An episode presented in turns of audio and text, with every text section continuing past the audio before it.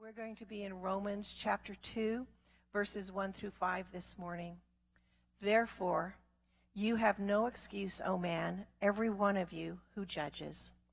For in passing judgment on another, you condemn yourself, because you, the judge, practice the very same things.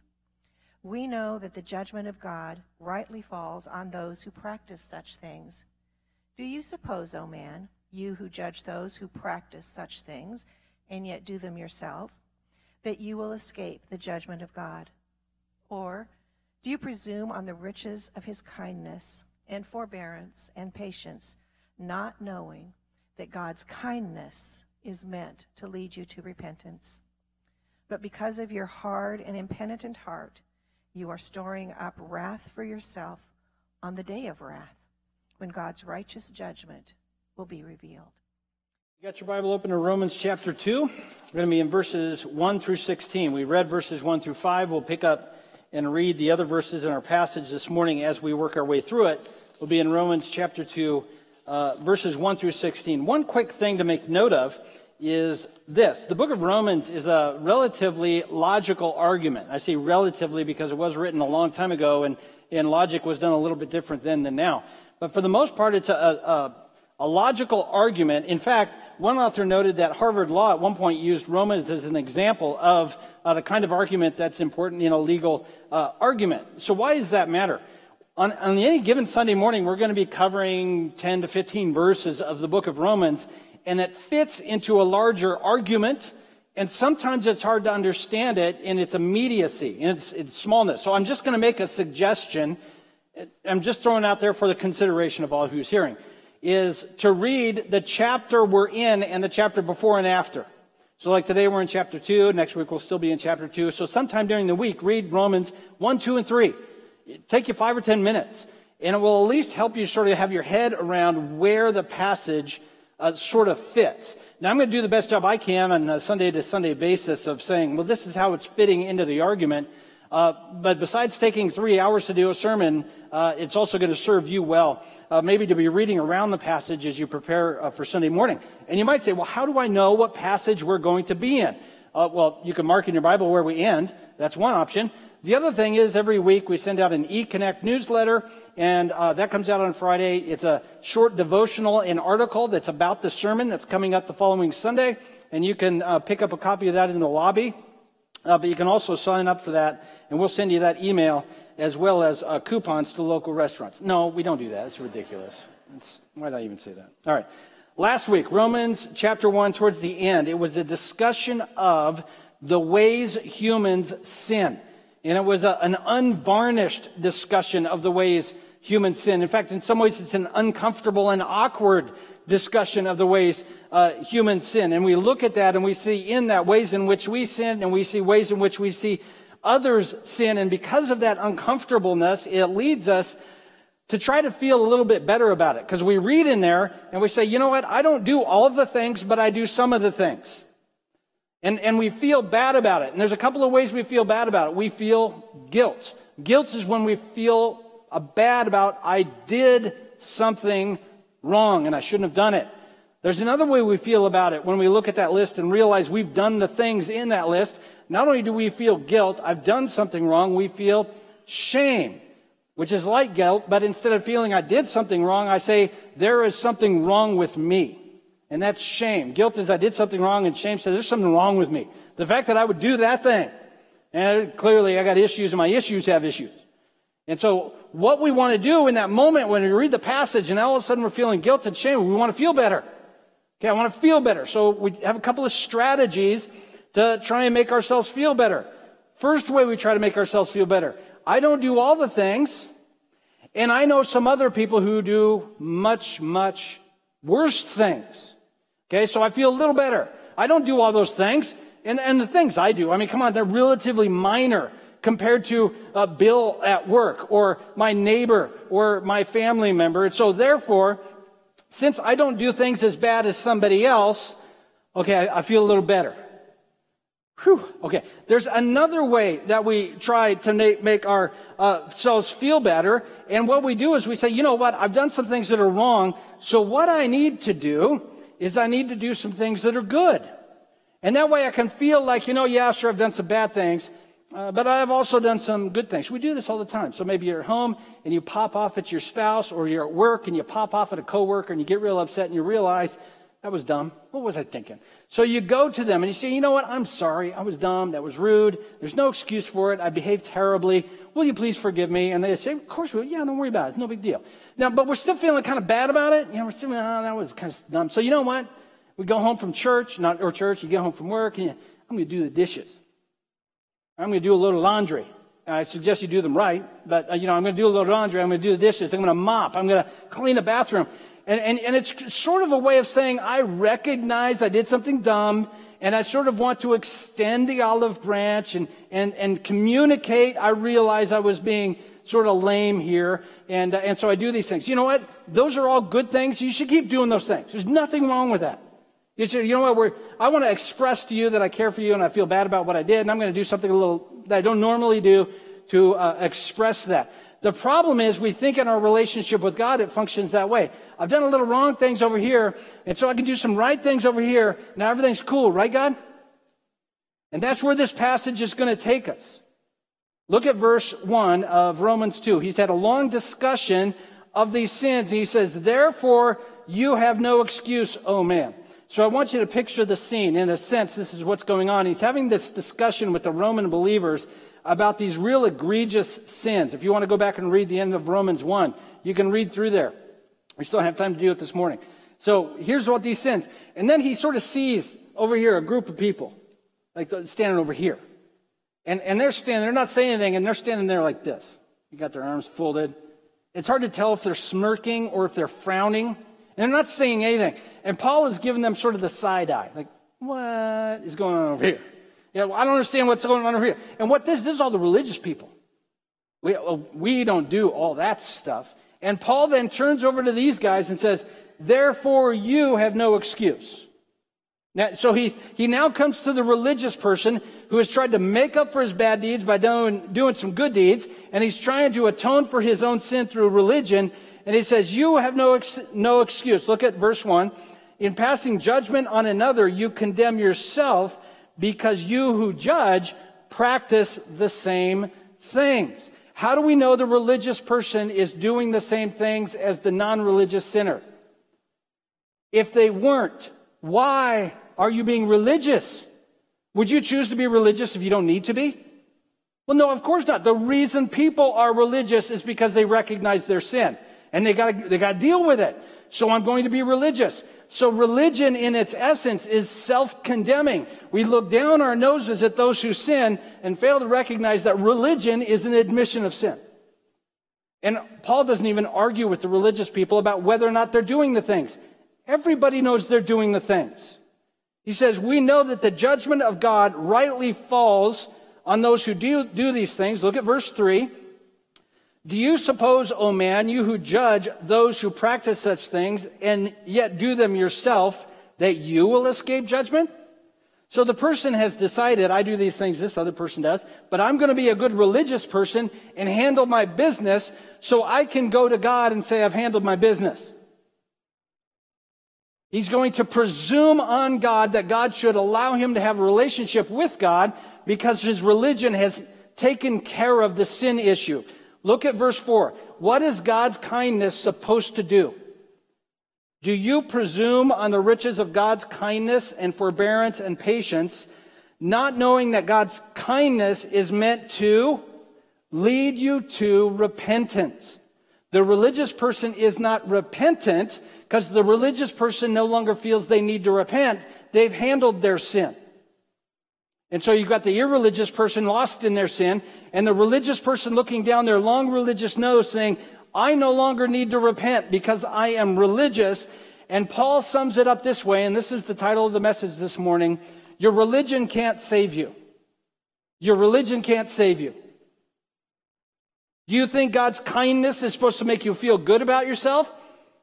Only to the degree it leads you to repentance, which means an acknowledgement of my life is going the wrong way. Verse 5 of Romans 2. Because of your hard heart and impenitent heart, you are storing up wrath for yourself on the day of wrath when God's righteous judgment will be revealed. No one is getting out unscathed. The religious and the irreligious both will stand before the Lord. The religious have no grounds for elitism, no grounds for pride, no grounds for uh, self-confidence.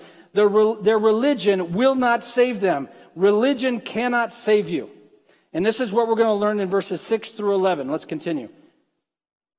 Religion can't save you because the religious and the irreligious are treated the same. The religious and the irreligious are treated the same. If you don't mind, I'm going to read verses 6 through 11. You can follow along with me in your copy of the scripture. Or you can just listen, it's fine. He, that is God, will render to each one according to his works. He, that is God, will render to each one according to his works. To those who by patience in well doing seek for glory and honor and immortality, he will give eternal life. But for those who are self seeking and do not obey the truth, but obey unrighteousness, there will be wrath and fury. Verse 9 There will be tribulation and distress for every human being who does evil, the Jew first and also the Greek, but glory and honor and peace for everyone who does good, the Jew first and also the Greek. For God shows no impartiality. The passage begins and ends with God's fairness. Verse 11, God shows no partiality. Look at verse 6. He will render to each one according to his works. When you stand before God, He will look at your deeds and determine whether or not you are righteous enough to stand in His presence. It's quite clear. God will render each according to His works. Your religion can't save you. The religious and the irreligious will be treated exactly the same, which is this. God will determine your righteousness based on your deeds, your works. I know some of you are squirming a little bit. Is that bothering you? Well, fine. Take that verse out of the Bible. I guess. I don't know what to tell you. It's, it says what it says, doesn't it? Simmer down. We'll get there. movie came out. Uh, it's a pretty good movie, uh, but everybody knew how it ended when it started. Is, is the Titanic thing. Yeah, what was it called? There was a hole in the boat. I don't know what it's called. Titanic. And the Titanic is a movie based on this fictional characters, but these fictional characters, their drama occurs in the real context of, of the Titanic. I don't want to give away how it ends, but the boat sinks at the end. There, there are several classes on the ship. It's not unusual, even nowadays, on a passenger aircraft or on a boat or on a cruise, you buy the class based on the services you want to receive while you're on your cruise or your airplane. And, and, and it's based on how much you can afford and what you want to receive in terms of services. So the Titanic was no different. First class had this kind of food, and second class had this kind of food and accommodations, and steerage had this kind of food and accommodations. That's very normal. There's nothing unusual about that. However, we would expect, once there's an emergency situation, once a boat is sinking, for there to be access to life saving boats regardless of class. That's what we would expect would happen.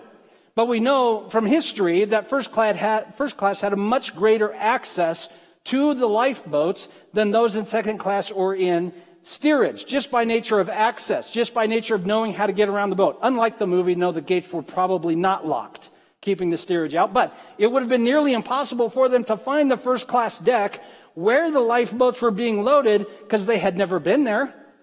And so it's, it's quite clear that the first class had better access to the lifeboat. So that's why there's much more first class people saved. And that's why there are empty seats on lifeboats. And it bothers us that there might be a better than system or a worse than system. Religion is a better than system and a worse than system. We're on a boat that's sinking. It's called the universe. And the Bible is quite clear. The access to the lifeboats is no different from the religious to the irreligious. There's no first class, second class, third class. There is those who need saving in a lifeboat and those who don't. And religion does you no good in terms of providing you better access.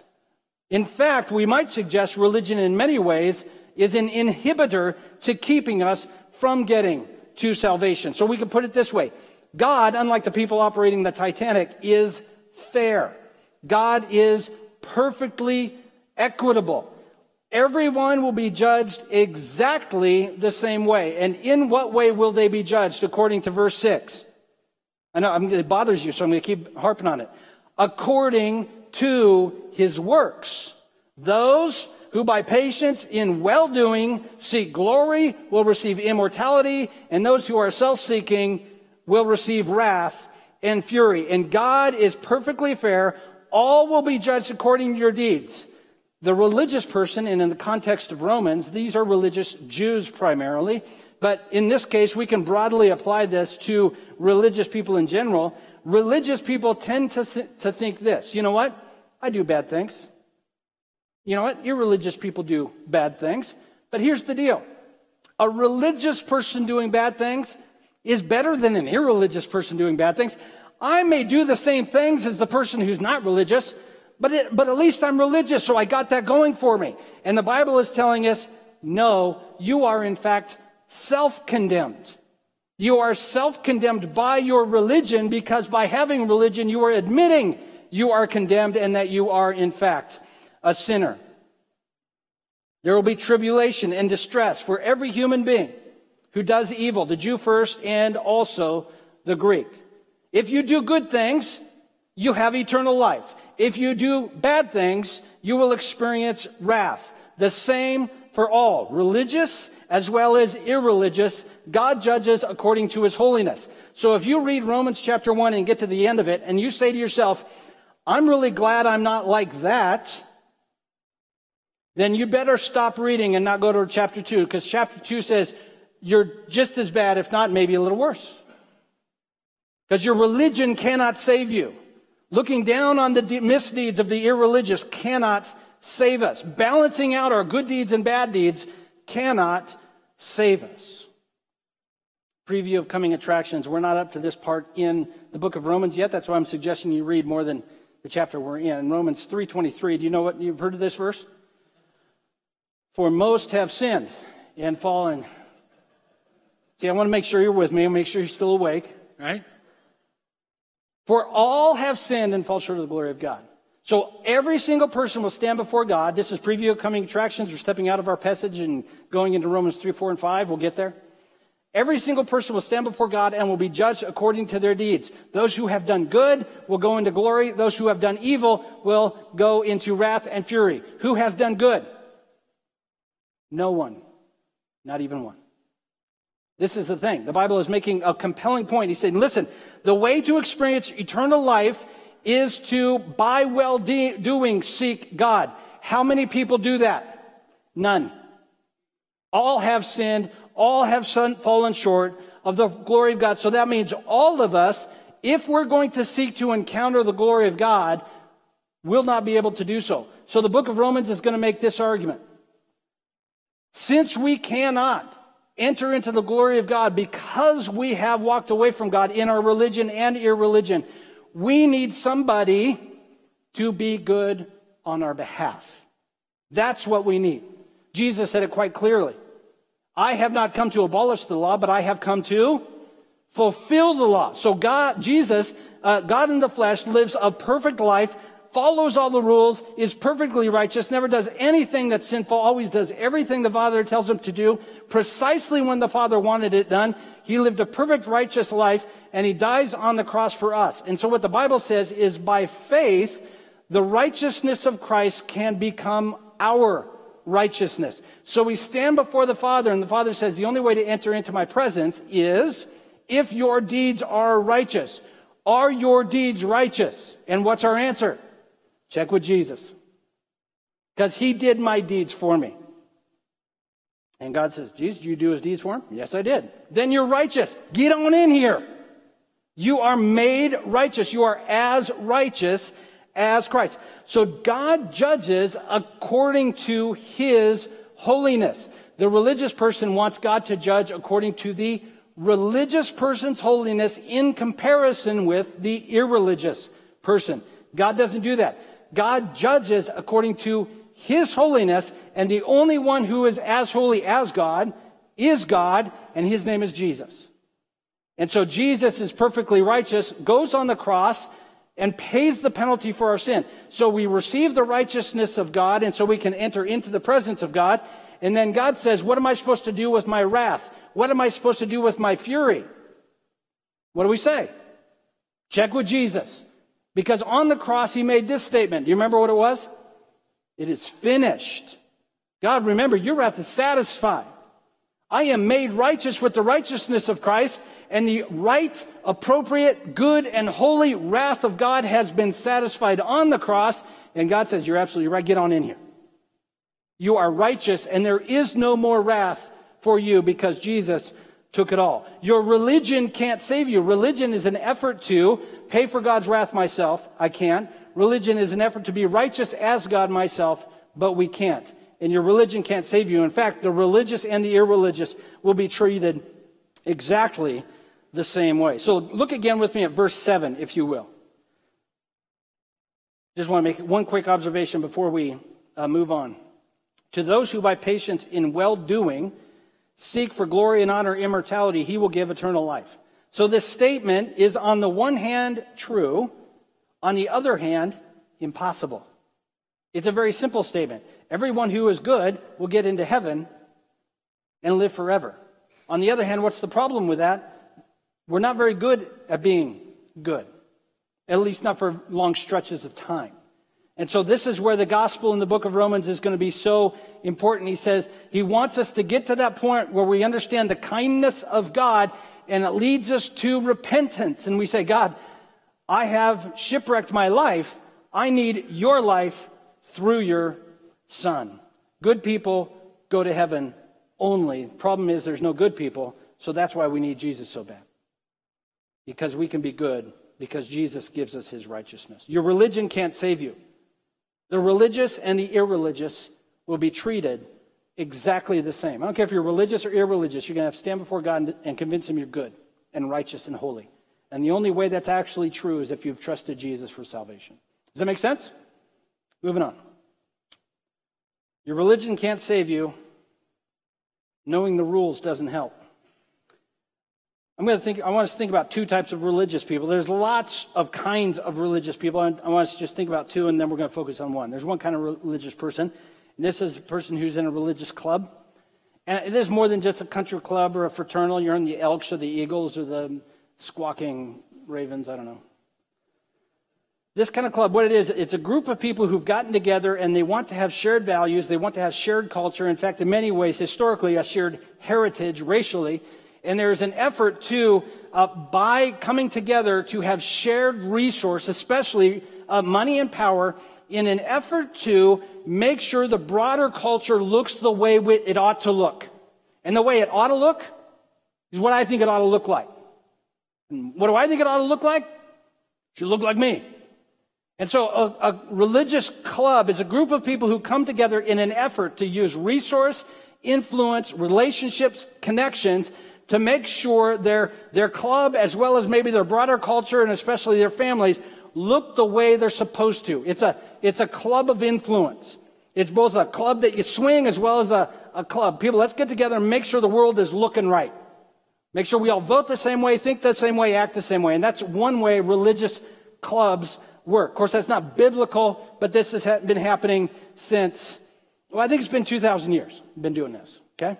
The other way is religious and religion expressed as intellectualism. A person who is intellectually religious has a throw pillow on their couch. And stitched on that throw pillow, cross stitched on that throw pillow is the unexamined life is not worth living. So this person reads long dead philosophers and religious people because they're convinced the more I cram into my cranium, the more religious I am. The important thing is to be correct on all religious arguments. And when people ask me a question, to already have a, a firmly held position on that issue. I hold nothing in tension. There's nothing in my faith and understanding of God where I'm still trying to work out details. Everything has to be answered and correlated and filed. And I've got to be able to know which authors to quote and which people to listen to on the radio. And I've got to, I've got to be dialed in. Everything's dialed in intellectually. And this is what we need to realize in Romans uh, 2 12 to 16. Your religion can't save you, and knowing the rules won't help. Let's read it and then a quick illustration to show you what it's saying. For all who have sinned without the law will also perish without the law. All who have sinned under the law will be judged by the law. For it is not the hearers of the law who are righteous before God, but the doers of the law who will be justified. Verse 14. For Gentiles who do not have the law by nature, what the, by nature do what the law requires, they are a law to themselves, even though they don't have the law. Verse 15, they show that the work of the law is written on their hearts, while their conscience also bears witness, and their, conf- their conflicting thoughts accuse them or even excuse them. On that day, when according to my gospel, God judges the secrets of men by Christ Jesus. Your religion can't save you, and knowing the rules doesn't help. Those who have the law will be judged under the law. Those who don't have the law will be judged uh, without the law. And your religion or your irreligion can't help. 100 years ago, I worked in the insurance business. I was an auto claims adjuster. I don't know where auto claims adjuster fits on the lowness of scale of respect, but I think attorneys who follow ambulances are one notch above auto claims adjusters, okay? So what this means is I have read lots of auto insurance policies. Have you ever read an auto insurance policy? Most of you own cars, you probably never have. You're not missing anything. I've read lots of them. In fact, I've had significant sections of them committed to memory. What's my point? I also have read the USGA R&A Rules of Golf. In fact, I had a copy of the USGA Rules of Golf on my toilet. I know I'm not proud of it, but I liked reading the rules. I don't know why I found it interesting. Why is it important? You know that an auto insurance policy and the USGA Rules of Golf seem really similar? They read really similar. They both are legal documents and, and both have definitions of terms and both have very precise language. In fact, Rule 9.6 in the USGA Rules of Golf, it is the rule of golf regarding outside agency. If you hit a golf, you hit a nice uh, drive right into the middle of the fairway, and you see the golf ball, you're like, man, that's amazing. Who's awesome? Me. And you walk out. As you're approaching your golf ball, a squirrel comes out of the woods, grabs your golf ball, and throws it into the forest. That squirrel in that moment is an outside agency. And according to Rule 9.6, you're able to replace a ball no nearer the hole with no penalty where that stinking squirrel took it. And you also get to say neener, neener, neener to the squirrel because he can have that golf ball. Okay? So, now I know some of you are really bothered by the fact that I'm saying outside agency because you know in the revised, newer version of the USGA Rules of Golf 9.6 now calls it outside influence. I'm an originalist, okay? So get off your high horse. KJV only for Rules of Golf for me. You can have your new versions. Some of you are laughing because you're afraid if you don't, you'll be left out. Okay, here we go. What's the point of this? One time I played golf and I got to the end and we were tallying up our scores and I took a, a deduction. I subtracted 10 strokes off my score. And playing partner said, Why are you doing that? Because I know the golf rules. Don't you get to take strokes off of your score if you know the rules really well? Do you? Anybody play golf? No, you don't. As it turns out, knowing the rules of golf does not, in fact, make you a better golfer. You can memorize them. You can memorize them frontwards and backwards. If you can't hit a ball in the fairway and finish the golf round in the fewest number of strokes, there's no quiz round at the end where there's uh, golf rules trivia. And if you get the number of questions right, you get to subtract strokes off your score. None of that. No one cares how, how good you know the rules of golf. The question is how many strokes in the round? All right? Some of us are living our Christian life like there's a Bible trivia quiz at the end of this thing. And what really matters is how much information we've crammed into our cranium. And your religion won't save you. There's no Bible quiz time. There's no trivia session at the end. You get to heaven if you get 10 out of 100 questions right, or you get 99 out of 100 right. Knowing the rules doesn't help. The rule book does nothing. According to the passage here, doers are justified. Doers are ju- those who are righteous are justified. Those who follow the law are justified. It doesn't matter if you know the law, you have to actually do the thing to get past uh, the throne of God into glory. So some of us think, well, sure, I sin, but I know lots of theological nuance, and I've read lots of really hard books, and I know uh, philosophers whose names are French and are hard to pronounce.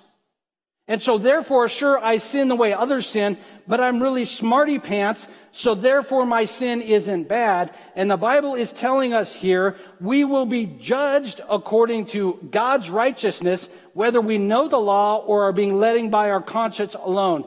Either way, we stand by, before God and we face His holiness and His righteousness. God will judge us according to what we do, not how much we know. Theological knowledge alone will not get you into heaven. Theological knowledge on your own will not get you. In fact, the more we know, the more our hearts will condemn us when we stand before the Lord. That's what he's telling us here in this passage. Only doers are justified, and how many people are able to do the law to be justified? Just one. And he did it for you.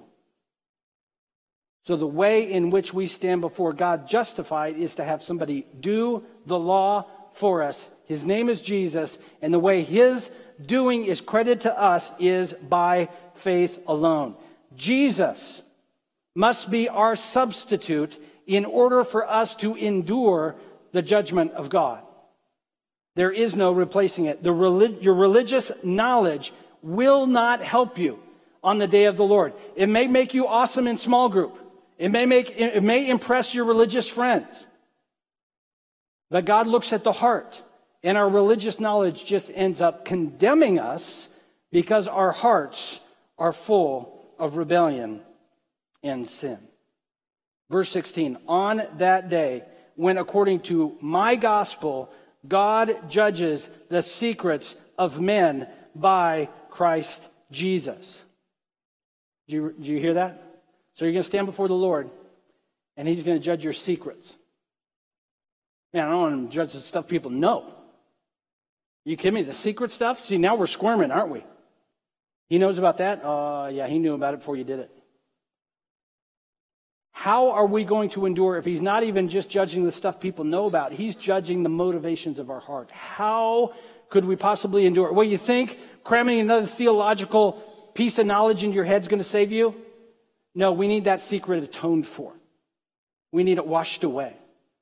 We need the righteousness of Jesus in the secret places of our heart. So, what is the kindness of God? What does it do for us? Does it make us more religious? No, the kindness of God leads us to what? Repentance. This is the, the, the, routine and the rhythm of the Christian life. I wake up in the morning again and I say, Is God kind again today? Boy, howdy. So, what does this kindness lead me to do? Oh man, I can't believe I did that. I don't want to do that anymore. Would you give me the power of your Holy Spirit to say no to that today? I know I said yes to it yesterday and the day before that and twice on Thursday. But God, today, will you give me the power to say no and to live my life in the hope of Jesus who has made me holy? His kindness leads us to repentance, never to self righteousness. Your religion can't save you. Religious and the irreligious are treated the same, and knowing the rules doesn't help. Three quick things, and then we're going to close. Religion does not equal status. Religion does not equal status biblically. I know it does in the world, but in, in, in the Bible, religion does not equal status. Walking into a church is sort of like being wheeled into a hospital. You're not wheeled into a hospital because you're well. You're not wheeled into a hospital and say, How are you doing? I'm doing great. Actually, I don't need to be here. I'm for the other people. I want to make them feel better. Let me come into the hospital. Yeah, but you're bleeding profusely out of your left side. No, it's fine, it's fine. I did some good deeds on my other side, so it makes up for this. So then we come into church and we think, why are we coming to church? Because I'm good. What? Religion is not status. To walk into a body of believers is to hang out with a group of people who agree their religion can't save them. That's what the Bible teaches. My religion can't save me. I need to be reminded again today of Christ's righteousness and Christ's kindness that my heart again as a routine might be moved in worship to repentance and to enjoy again the grace and mercy and forgiveness of Jesus. And that's the call of the body of believers. Come together as a group of repenters and agree with one another we need Jesus all the more today. We're not a club. If we are a club, I might suggest we're a D-Day survivors club. Do you remember D-Day? That was my way to see how old you were. So guys came out of craft, guys dropped in uh, parachutes, guys came out of those amphibious vehicles and they walked through the beach. And when they got up on the beach, their, their pant legs and their coats were stained.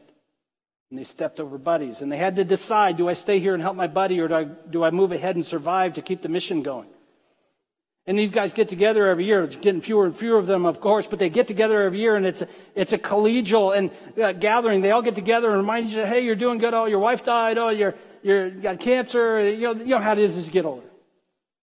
So on the one hand, there's a joy of coming together. On the other hand, all of them are have their minds going back to D-Day.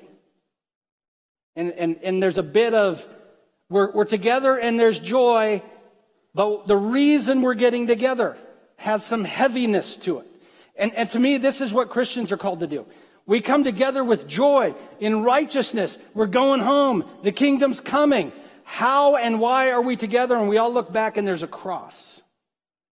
And, we, and, we, and there's a weightiness to it. That the reason we can get together is all of our sins went there and all of God's wrath went there. And by faith, we account to ourselves that forgiveness. So that's why it's so strange when we get together and act righteous or self righteous, I should say. We all get together, we look at a cross and say, man, I need Jesus again today. His kindness moves us to repentance. So there's joy, but there's also, I think, a sense of heaviness. That's the kind of group we are together. Finally, doers are justified, and there's two errors we make in doing the law.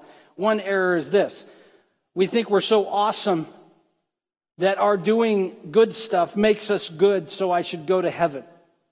That's an error. We should do good things because God is worth it, but our good things will not get us to heaven. Thank the Lord, He is not letting us into heaven whether or not we did good things. He's letting us into heaven in whether or not we trusted Jesus. So we should do good things, but just because God is worth it. But one of the errors we make, even as Christians in our righteousness, is we think we can curry favor with God through good deeds. The favor we have with God occurred through Jesus' deeds. We just serve God in goodness because He's worth it. Another error we make, and I would suggest this is the most popular one in our culture, it's broadly accepted among Christians even here. God accepts me just the way I am. God accepts me, you know, I'm good. So I can do whatever I want. I can live whatever I want because God accepts me the way I am. I would suggest this God loves you, yes. The Bible makes it clear. He wants you to be like Jesus. And He calls us into repentance. So God accepts us by Christ and by His grace, but He accepts us to move into a life of repentance where we're leaving behind the old life and moving into the new one. So it's an error to say, because God is gracious, I can do whatever I want. It is better to say, you know what, I do whatever I want. God is gracious, and I want to be moved to repentance to learn by God's grace to say no to those things. Your religion won't save you. The religious and the irreligious are treated the same, and knowing the rules doesn't help. And so it should move us as believers to rest again in the grace of Christ. And if you're here and you don't know Jesus, you can't be good enough to get into heaven. You're going to have to trust Jesus to do it for you.